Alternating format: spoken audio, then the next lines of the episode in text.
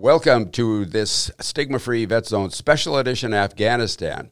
Our goal with this episode is to provide a platform for veterans, military families, and Gold Star families with a 10 to 15 minute segment to share their reactions to events that are going on now in Afghanistan. We hope that this uh, helps those affected and know that they have a trusted place to express these reactions. Our guest this morning is Chris Swift. And welcome back, Chris. Uh, Chris had spent 55 months between Iraq and Afghanistan. And after transitioning home and uh, severe uh, difficulties with alcohol, Chris is now a veteran peer support specialist with the Captain D, uh, John D. Mason Veteran Peer Support Program with the Medical College of Wisconsin in Wauwatosa, Wisconsin. So, Chris, good morning. Welcome back. And thank you, as always, for helping us out and participating. Good morning, Mike. Thanks for having me. I oh. love doing it. well, you bring coffee, and we like that. So, uh, take a couple minutes, your 10, 15 minutes. It's all yours, no questions. Your platform. Take it away. How do you feel about what's going on? Um, it's it's definitely definitely hard to watch. Um, the unfortunate thing is that when the media puts things out there, they play it over and over and over again. And you you know, I really feel for the Vietnam vets. Like I know being in Afghanistan and seeing how it's breaking down right now, but the Vietnam vets have had 46 years to get to a better place and you know all the progress that they made and now you take that picture of Saigon falling and the picture of Kabul falling and put them right next to each other that's a very triggering event for a lot of the veterans. Unfortunately, we didn't foresee that coming out like that, and we have a lot of people struggling silently now.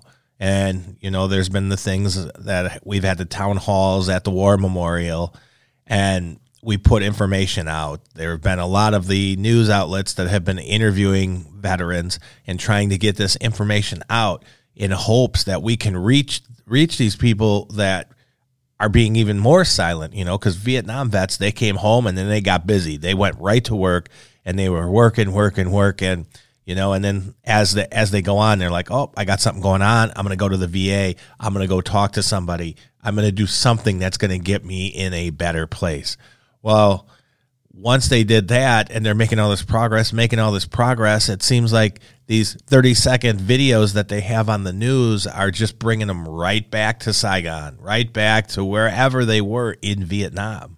And when it when it kicked off, everybody was like, "Oh, we got to check on the on the Afghan Afghanistan veterans. We got to make sure they're okay. We got to do that." But and then it kind of like forgot about well, other veterans are going to be triggered as well. This is this is one of the things that the veteran community they feel for each other. When bad things happen, they feel they have empathy. They they are very compassionate towards each other.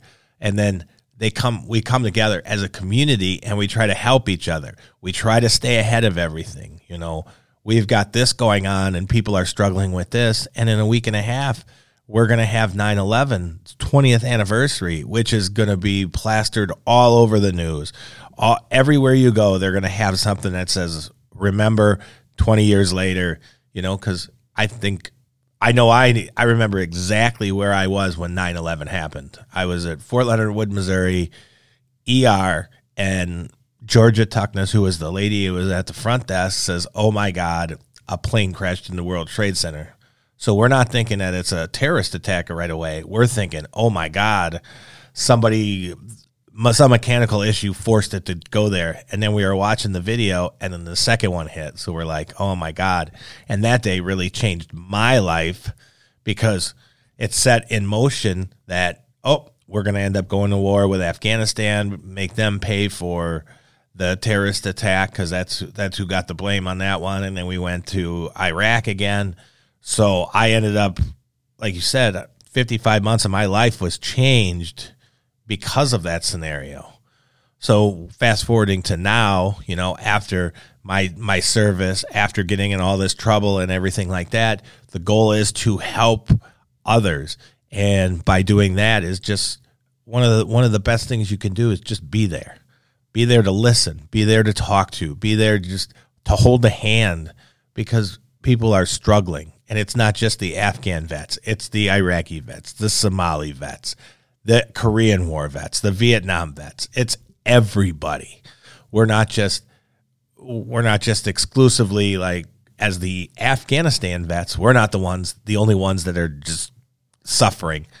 It's this is coming back for everybody, you know. And I feel I feel awful that 46 years later, the Vietnam vets are like, "Oh my God, I see this happening again." This is exactly what happened with us in Vietnam, and we're just going through it once again.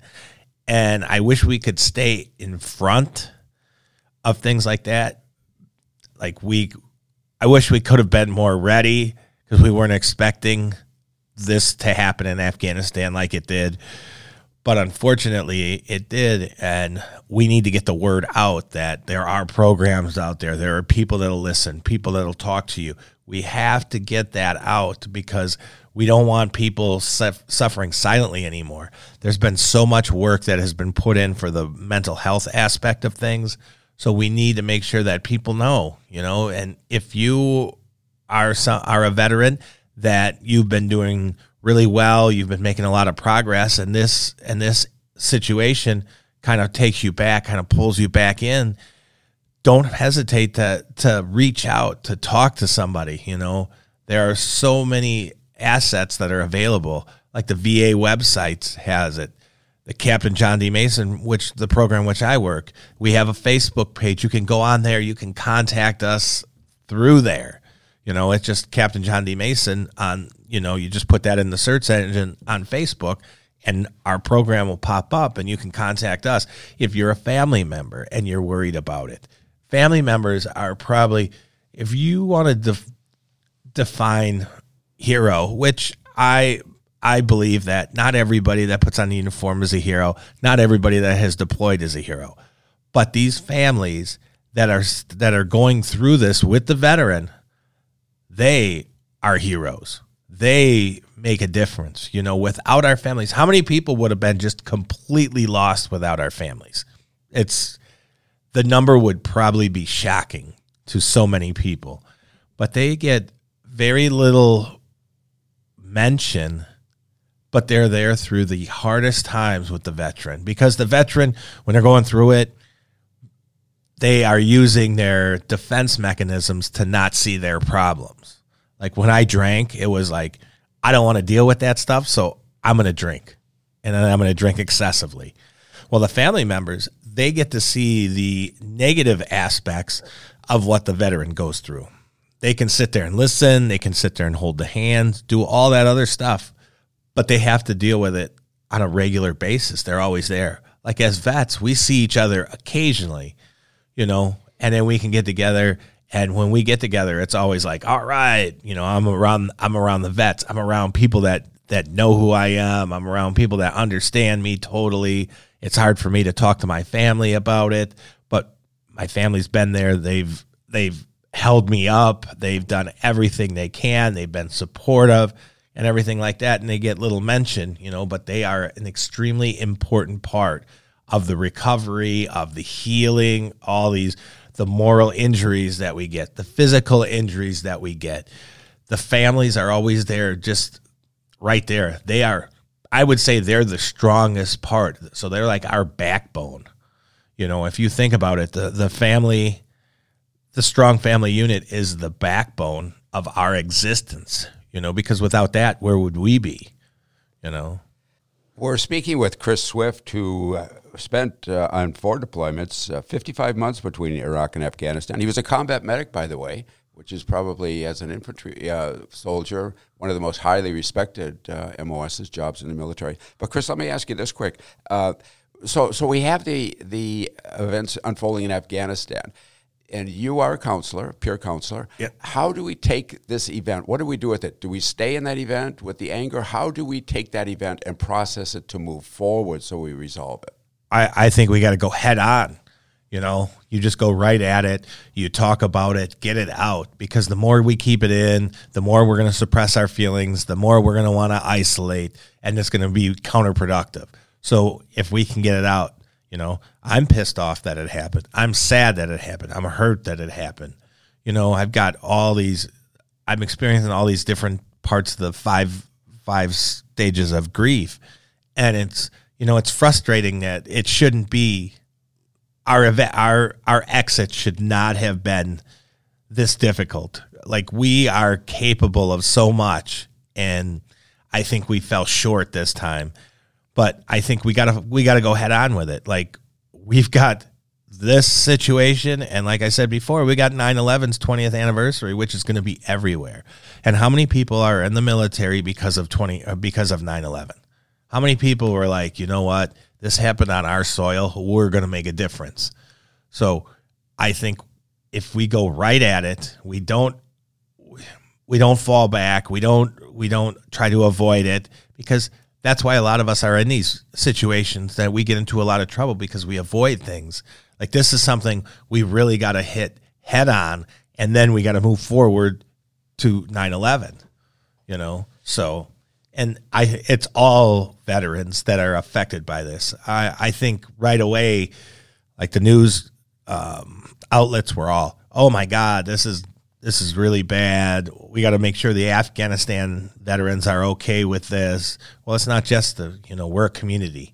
We're the brotherhood, the sisterhood. We are like there's not many communities that are as tight as the veteran community. There's not too many communities that you can walk into an establishment, whether it's a restaurant, whether it's a grocery store, whether it's a library, and you can meet somebody and instantly you guys have a connection. You're able to talk about a lot of the commonalities that you have had, good, bad, and indifferent. Um, the com- it's it's one of the most difficult things to define. You know, unless you see it, unless you've experienced it, it's hard for people to understand that. Oh my God, you know, they're a veteran. Boom, you're like instantly connected, and it's a great situation. So, to answer your question, I think we got to go head on and just balls to the wall. Yeah, it, it, with the intention of you can you can retreat from this. You can try and by, uh, bypass it around the side. But the, the objective when you have these reactions is go directly at it, get through it, because what's waiting for us is on the other side. And the more we avoid it, the, the more, as you so beautifully stated, the more it's going to linger and be there. So, and I'm glad you brought up the veteran community because this is the place that now, even if you've been isolating since you've been out, that is the place that's open and welcome to the veteran, to the military family, the Gold Star family. Exactly. They it's the best therapy you can get is being around another veteran. And like you were talking about letting it linger and you know how we isolate and how we uh, suppress our feelings. Like what happens when the next emo- the next significant event happens? Oh, now it's so much more worse because we got this in our little backpack. We got this this situation that we haven't taken care of. So now we got another one on top of it. So it just eventually it's going to become overwhelming. And then that's when, you know, people who have had 30, 40, 50 years of sobriety, this is when they're like, oh, I got to go back to that because I can't feel anymore. And that's what we're trying to avoid. Chris Swift, combat medic with the Army and serving in Iraq and Afghanistan. Give us uh, one couple last sentences of encouragement that yes, this reaction is there, but reactions are there. We deal with them. We don't make the reaction. We we are resolving it. Yeah. I, I this is just another one of the missions that we're given and that we are going to be very successful going through it. We are here. We can depend on each other. We will always be here for each other because the one thing in this universe that is unbreakable is the relationships amongst veterans. Beautifully stated. And tell us one more time. Captain John D. Mason. I'm going to spell that Captain, C A P T A I T A I N, John, J O H N, D, period, capital M A S O N.